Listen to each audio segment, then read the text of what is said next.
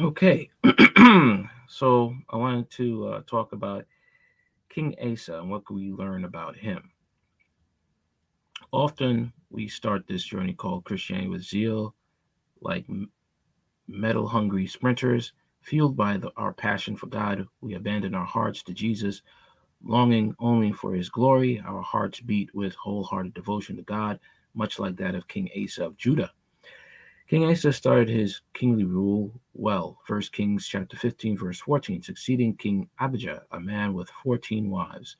Asa deposed even his own grandmother, who worshipped Ashtoreth, a false goddess.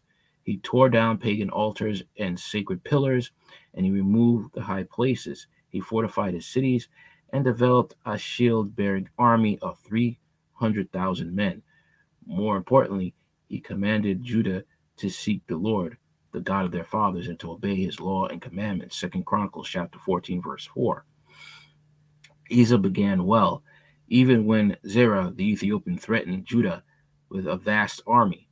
Verse 9 Asa sought the Lord. Lord, there is none like you to help the powerlessness, the powerless against the mighty. Help us, O Lord our God, for we rely on you. And in your name we have come against this vast army. O Lord, you are our God. Do not let man prevail against you. Verse 11.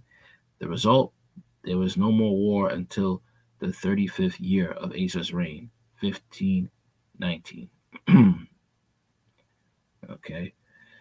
Asa continued, even continued well. Yet something happened in the 35th year that negatively impacted how Asa finished his life.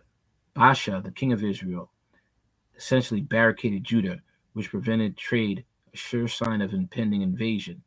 And instead of seeking the Lord's strength, Asa took the silver and gold from the treasuries of the temple and bribed a pagan to protect him from Baasha. The Lord sent Hanani the seer to rebuke Asa. He recounted the works of God had performed and on Asa's behalf and reprimanded him for relying on a king, on a human king, instead of the strong arm of Almighty God. Then Hananiah uttered his famous line For the eyes of the Lord range throughout the earth to strengthen those whose hearts are fully committed to him. You have done a foolish thing, and now you'll be at war. Second Chronicles chapter 16, verse 9. The Hebrew phrase for a committed heart here is libab shalem, a covenantal term that means wholeheartedly devoted. The term appears several times in Kings and Chronicles. When Solomon prayed for the people at the temple dedication, he prayed for the people to have a wholehearted devotion. First Kings chapter 8, verse 61. Not much later, we see a different picture of different picture, one of shifted allegiance. As Solomon grew old, his wives turned his hearts to, from after other god, after other gods, and his heart was not fully devoted to the Lord his God, as the heart of David his father had been. Okay, literally, his wives bent his heart away from God. This is why it's very, very dangerous to date or we having or and have relations with pagan women. Unsaved means you're pagan, or women who are not committed to Jesus. Asa possessed a bent heart, did not listen to Hannah, and instead imprisoned him. Asa even began oppressing his own people. Eventually, he contracted a severe, a severe foot disease. Many scholars suggest it was gout, but it was, but he still did not seek God. Instead, he relied only on physicians. Asa did not finish well. What can we learn from Asa? Regardless of age, ministry, position, or status, we will leave this earth either as one who finishes well or as one who stumbles.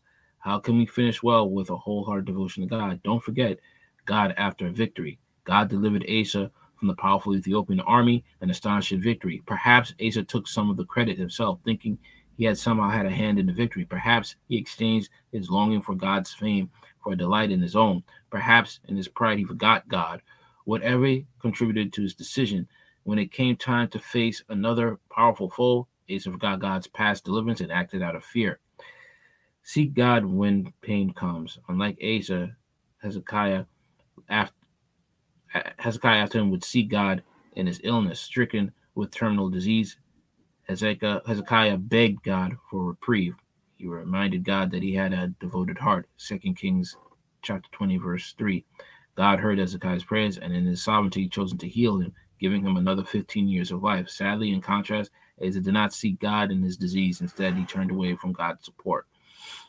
And many times, you know, how often have we been this way? All right. How often has have we uh sought our own protection, whether it's our own strength instead of God after God has delivered us?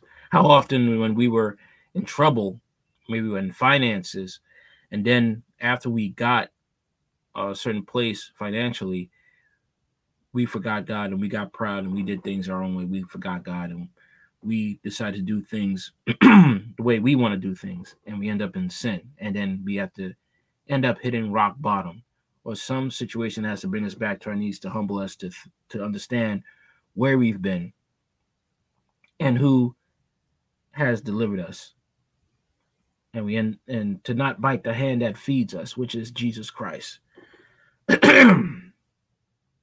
How often has that been the case in our lives? Okay. And it is true. We start off, you know, sprinting and we forget that it's not a sprint, it's a marathon. And Jesus said, He who endures to the end shall be saved, not he who sprints.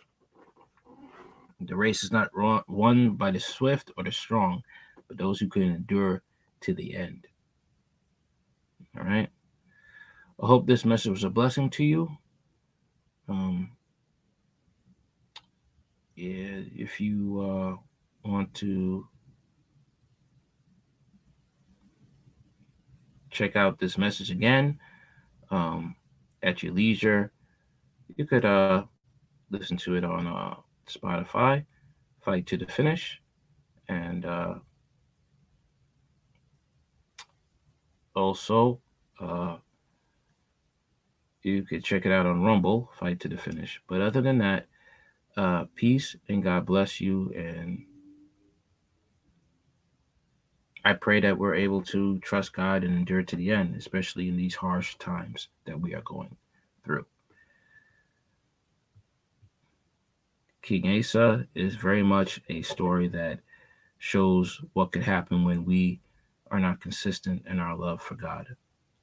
What happens when we don't endure. And the fact of that God will send people to try to get us back on track, to rebuke us. And sadly, like King Asa, we will shut them away. We will cut them off.